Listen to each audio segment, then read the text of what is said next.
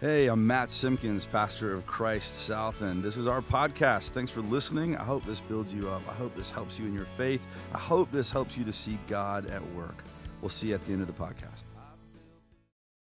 Good morning, church. I miss you. I hope everybody's doing well. Thank you so much for your patience as we're going to be online the next few weeks. We had some personnel that weren't going to be available, so we hope you're enjoying the online experience. A reminder, too, if you haven't gotten your intention card in, to please do that. You can email me, and I'll give you the email address for Greg Huther if you don't know how to find it, but he's on our church website, and we hope that you guys will figure out what that looks like for you and for your family and make sure and turn in your intention card as possible this week. If you can do it today, that would be even better. So last week was a great week. It was awesome. We had a little bit of rain, whatever. We're surviving. But the week before was like mayhem. And I'll tell you why. It wasn't anything to do with the weather that it was mayhem. It was a beautiful day, and I was heading to my mailbox on Monday, and all is well and right with the world. And I reached into my mailbox. I opened the mailbox. I reached into my mailbox, and there is chock full of stuff. I mean, like, I have never seen so much stuff in my mailbox in my life. And I don't have that many people that are interested in writing me letters, right? It's just chock full of all of these political ads. I mean, like, I had never seen so many things in my life. And now they used to send you like a postcard. Now they send you like a whole, like, full size poster board rolled up and shoved in there with all kinds of stuff on it and people's pictures. Sometimes the pictures are nice pictures where they're like, hey, vote for me. And then there's sometimes like nasty pictures like, hey, don't vote for that guy. And he's like, you know, got this like nasty look on his face. But there's tons of them. So I'm sorting through it all. I'm pretty sure I probably threw away a couple of bills. Sorry, sorry, Melody. I think I might have thrown some away, but I just wanted that stuff out of my life. I'm so tired of it. I go inside, sit down on my couch, want to relax, sit on my couch, enjoy. I picked up my phone. My phone starts ringing. All of a sudden, I got this phone call. Hello, I'd like to speak to Matt Simpkins. Uh, yep, uh, that's me. Who's calling? Sir, I just wanted to check. I'm calling from so and so and so and so. I just want to check and see if you've had a chance to vote yet, or if you're planning on voting tomorrow. I'm like, dude, could you? Thank you. I, I I've already voted. Thank you. Leave me alone. Please take me off the list. Yes, sir. But let me just ask you a couple of questions. No, click. Click, leave me alone. Y'all, I'm telling you, this is seriously. Then I thought, well, I'll just sit back pull out my phone and I'll just check Facebook, see what's going on because most of the congregation is, is, either on there or somehow participates in some way. And sometimes they'll put things on Facebook, let me know how they're doing, and I can keep track. And I want to check in on my, my family, my church family. So I pull up the Facebooks and the Instagrams. I start going through here and I see how everybody's doing. And ugh! It's more election stuff. Everybody posting all kinds of stuff, ads and frustrations and this, that, and the other. Seriously, Facebook. They, I know they put a little algorithm together just to show me whatever they want, and they must think that I was really, really interested in politics because it was worse than my mailbox and much junk was crammed in to my Facebook. And I set my phone down, bzz, bzz, bzz, and it comes back up. And I'm serious.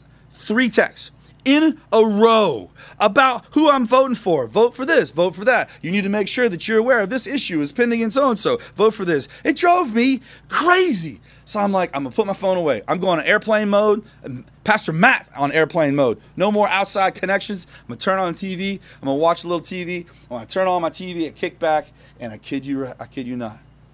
Every channel, every channel I click to is some other political ad. It was crazy. I'd never seen anything like this. Y'all know what I'm talking about? I'd never seen anything like this. Ad after ad after ad after ad. It was just relentless. Come on. Give a brother a break. Give me some time. Give me some time to do something else. All these text messages, ads, people calling me spam. I could barely find my own mail. It was relentless. And here's why I think it got to me so much. This was about trying to sell a message without relationship. It was about trying to sell a message without relationship. That makes no impact at all. It doesn't help. It's why so many people, this truth, now I'm straight up real. This is why so many people have left the church. Think about it. They get people yelling at them and screaming at them about the things they're supposed to do, the things they're supposed to give up doing, the things they're not supposed to do. And it's all comes like this massive bunch of ads left and right, they feel like. And what's missing is relationship. And it's so much easier to just walk away than to actually listen to somebody shouting at you, texting you, calling you. All of those messages were pummeling us last couple weeks. You know what I'm talking about? It was crazy. And yet, they don't know me. They never once ask, hey, I'm really curious. What's important to you? And how might those things? Well, if that's the case, then you probably want to vote for our opponent. Not one of them ever said that. They didn't get to know me. Because when there's no love, there's no relationship. And when there's no relationship, no message can get through. They didn't know me. They had no care for me. There was no relationship there. So the message got slammed, slammed the door. But, church, when there's no love, there's no relationship. But when we know love, K N O W, when we know love, then we can know relationship. That's what God is trying to get us to understand, church. And I think right now, more than ever, God wants us to understand that the church is so much bigger than we've ever understood before. We are in the midst of a new reformation. We've been talking about it for a few weeks now. We are in the midst of that. We've been talking about it for about three years now, but we've definitely been talking about it for a few weeks now. We are in the midst of a revolution of what God is doing in the church. And the church is changing. And we've got an opportunity to learn something brand new turn with me in scripture to Ephesians chapter 4. We're going to read Ephesians chapter 4. I know, I know, Pastor Matt, we're supposed to be reading prophets. I'll get to that in a minute. I've got a great prophet. We're going to read Ezekiel. I call him Zeke because, you know, we boys. but right now in Ephesians chapter 4, 11 through 16. I'm going to read the NIV for you. Verse 11. So Christ himself gave the apostles, the prophets, the evangelists, the pastors, and the teachers to equip his people for works of service that's what we're all for. So that the body of Christ might be built up. Got it. Until we all reach unity in the faith and in the knowledge of the Son of God and become mature, attaining the whole measure of the fullness of Christ, right? But Paul's talking about this sanctification as we grow in our faith, as we grow in understanding. And all of these folks, the apostles, the prophets, evangelists, pastors, teachers, are all there to help bring us up in faith, in fullness of Christ. Then we'll no longer be infants, verse 14 says tossed back and forth by the waves and blown here and there by every wind of teaching by the cunning and craftiness of people and their deceitful scheming. That just means you won't be you'll be you'll be you'll have a discerning heart is what he's getting at. Instead, speaking the truth in love, we will grow to become in every respect the mature body of him who is the head that is Christ. From him, the whole body, joined and held together by every supporting ligament, oh, I love that, grows and builds itself up in love as each part does its work. What Paul is talking about is that this early church had these folks that were put together to grow the church up to mature the church so that the church understood what was going on around. So you weren't just driven in different directions by willy nilly great speakers or magicians or other things at that particular time. That we would know who God is and that we would be brought together to ultimately be the body of Christ. And right now, church, we are in the midst of a very similar situation with all kinds of voices trying to pull us in all kinds of directions, all kinds of messaging that we're getting hit from all kinds of places, trying to pull us in different directions. And what Paul is trying to do is call us back together in this particular way. And he uses this phrase in, trapped in verse 15. It says, instead, speaking the truth in love. Now, that's a beautiful, beautiful part of Ephesians and what it ultimately means for us to live in that relationship as we teach and love and spread the message and the gospel. But often people read this as it is our job to fix people. It is my job to fix you. It is my job to see all the problems that you might have and fix you. I see it all over the place. And brothers and sisters, it does not work. It's just not, it just doesn't work. The problem is, I think that we've been reading this statement wrong, or at least not reading it with the depth that it was intended to be read with. Often that one little phrase gets pulled out and there's no context with it. It's just like, I'm going to speak the truth in love. Got it. So that's like I got to say something nice before I just destroy somebody. Here's a here's a great example. Hey dude, I love your shirt, but your breath smells like dog. or here's another one. Oh, wow. I love your cooking. Uh, but this soup is nasty. or or I love you, dude, but you got to get your life together. You got to get yourself straight. I don't I don't think that's what Paul is getting at when he says, speak that truth in love. I don't think that's what Jesus is calling us to do. Now, if we're talking about speaking the truth in love, then that means logically we have to start with love because we're going to speak truth in that love. So, love ultimately has to come first. So, what's it mean to love? How we unpack that means that we sit in the love first before the truth can happen. How do we just love someone first and maybe then for a while before we speak that truth? Because the best part of truth is love.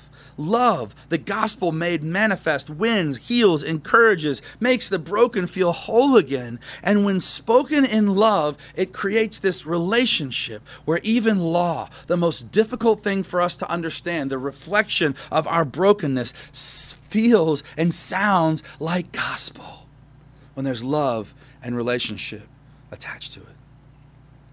So, all my children of the 90s are going to like this one, as I wrote in my sermon. So, what is love? Baby, don't hurt me. Don't hurt me. That's that Saturday Night Live skit, right? Was it Will Ferrell, Chris Kattan? What is love? all right, turn to Ezekiel. We're into the prophets now. Stay with me, all right? I'm throwing a lot of stuff at you this morning, but I promise you, I'm going to bring it right to one thread, okay? Turn to Ezekiel in your Bibles chapter 2. We're going to look at verse 1 through 7. And again, I'm going to read from the NIV. Man, this is great. This is this is great. This is what uh, what uh, what God said to me. This is the voice. What God said, not me, Ezekiel. All right, you ready for this? Verse two, uh, verse one, chapter two. He said to me, "Son of man, stand up on your feet, and I'll speak to you." And As he spoke, the Spirit came into me, and I ra- and raised me to my feet, and heard him speaking to me. He said, "Son of man, I'm sending you to the Israelites." A rebellious nation that has rebelled against me. They and their ancestors have been in revolt against me to this very day. The people who I'm sending you are obstinate and stubborn. Say to them, This is what the sovereign Lord says. And whether they listen or fail to listen, for they are a rebellious people, they will know what a prophet has been among them. And you, son of man, don't be afraid of them or their words. Do not be afraid, though briars and thorns are all around you, and you live among scorpions. Do not be afraid of what they say or be terrified by them, though they are a rebellious people. You must speak my words to them, whether they listen or fail to listen, for they are rebellious. this is the word of the Lord to which we say, Thanks be to God right? I read it in my own inflection, right? But I have to think that God is pretty frustrated with this people, right? Because God is consistently saying they are rebellious. They don't listen. You're going to be amongst the thorns and the scorpions, and they're not going to listen. But you go on and say it and do what you're supposed to do. But even though they're probably not going to listen, ugh, rebels, never listening, never, ugh. If you've ever been in any kind of sales, or you ever did sales like in high school, or you went door to door, or you're one of those people that was like uh, selling books or something like that, I was in sales for a while. Rejection hurts.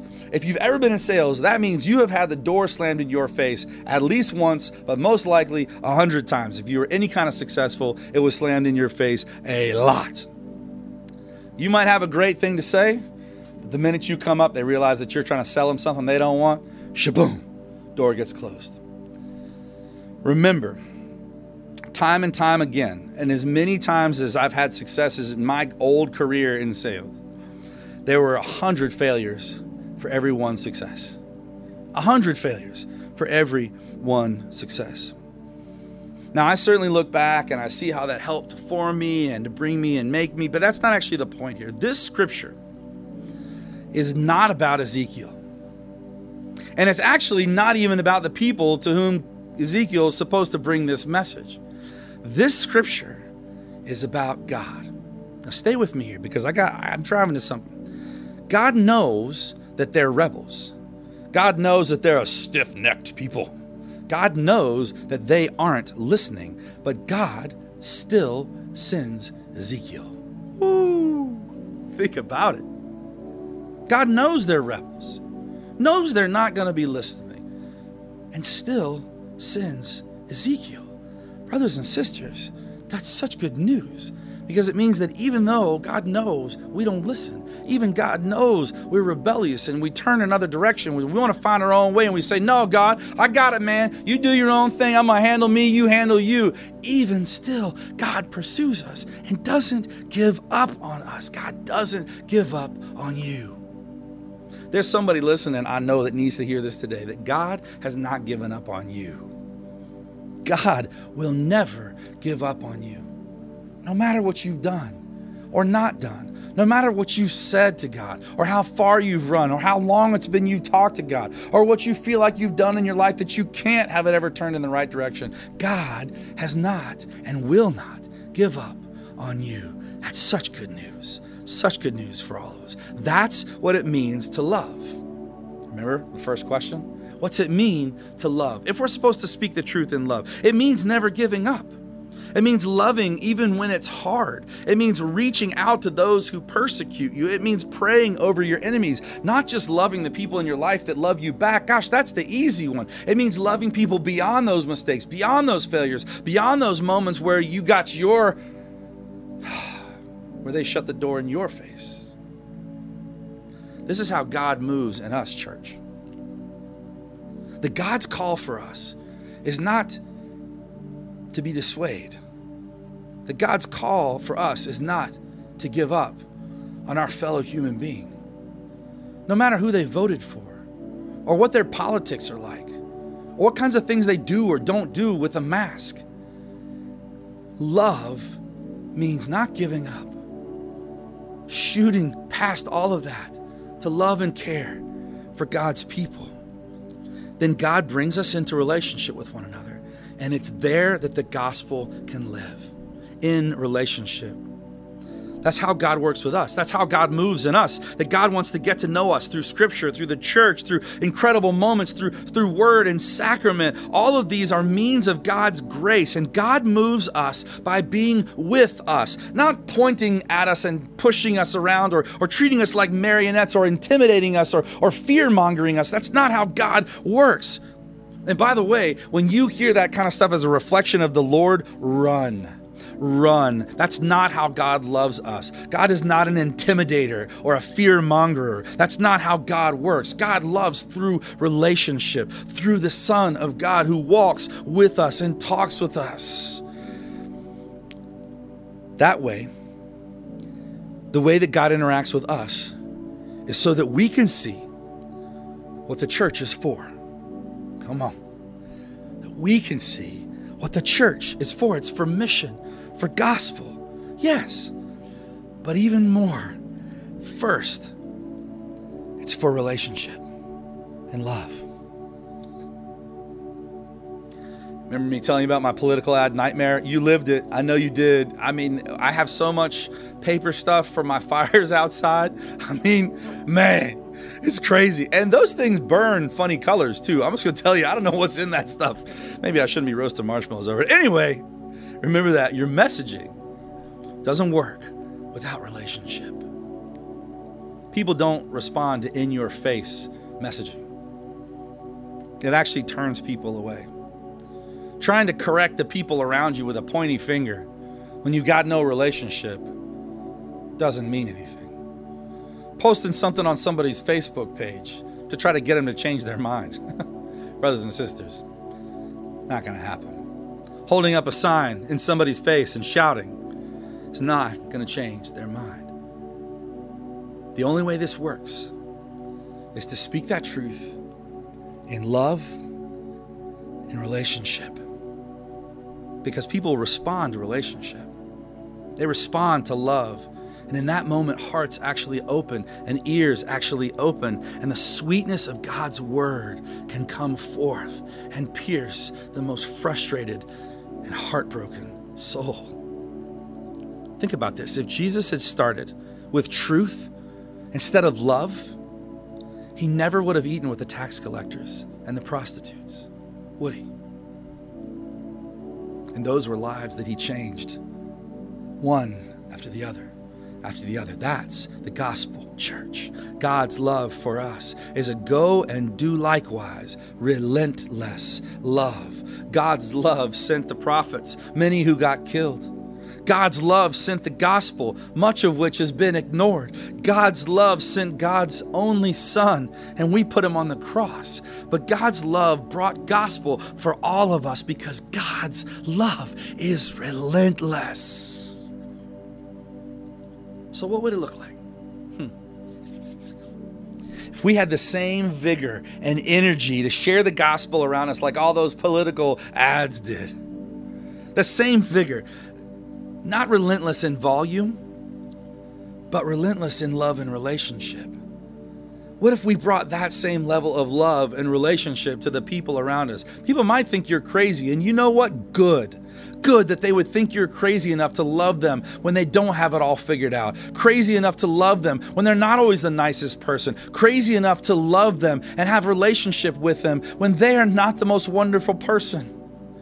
Man, what would the world look like if we brought love into all people's lives, all around us, every day, several times per day, in lots of ways? Brothers and sisters, there are lost people in your circle right now today. There are hurting people amongst your Facebook friends and your Instagram followers. Yeah, they might like your Instagram post, but what's really going on in their life? Yeah, they might put a little comment on their Facebook post, but but what's really going on in their life? Reach out to them, find relationship, and only in that place definitely in that place. You're going to see lives change. There are needy in your phone contacts right now. In your phone contacts, there are people that need to know, need to hear, need to feel some hope. And, brothers and sisters, why do you think that God put those people in your life? You know, don't you? Because God calls us to start there hmm. and be relentless in love. Pray with me if you would. God, it's so difficult for us to see past our frustration, to see past the identities that we think ultimately claim us. But Lord, we all have the same last name Matthew, child of God. Brian, child of God. Jeff, child of God. Marie, child of God. Laura, child of God. So, God, unite us as your people. Don't let outside things divide us. Help us as your people to seek out relationship and love. Instead of cutting off, Lord, might we cut a highway. Hmm. May your relentless love be relentless in us. In Jesus Christ's name we pray. Amen. All right, I hope that was helpful. If so, I ask you a couple of things. One, share this with a friend so that they can hear some good news in their life too. And if you want to continue that impact beyond, we ask that you go to christsouth.org to the online giving tab and give to this ministry so that we can continue to share this with others. We'll see you on the next podcast or maybe in person at 10 a.m. on Sunday mornings at Polo Ridge Elementary in Charlotte, North Carolina. Blessings and peace. Have an awesome week.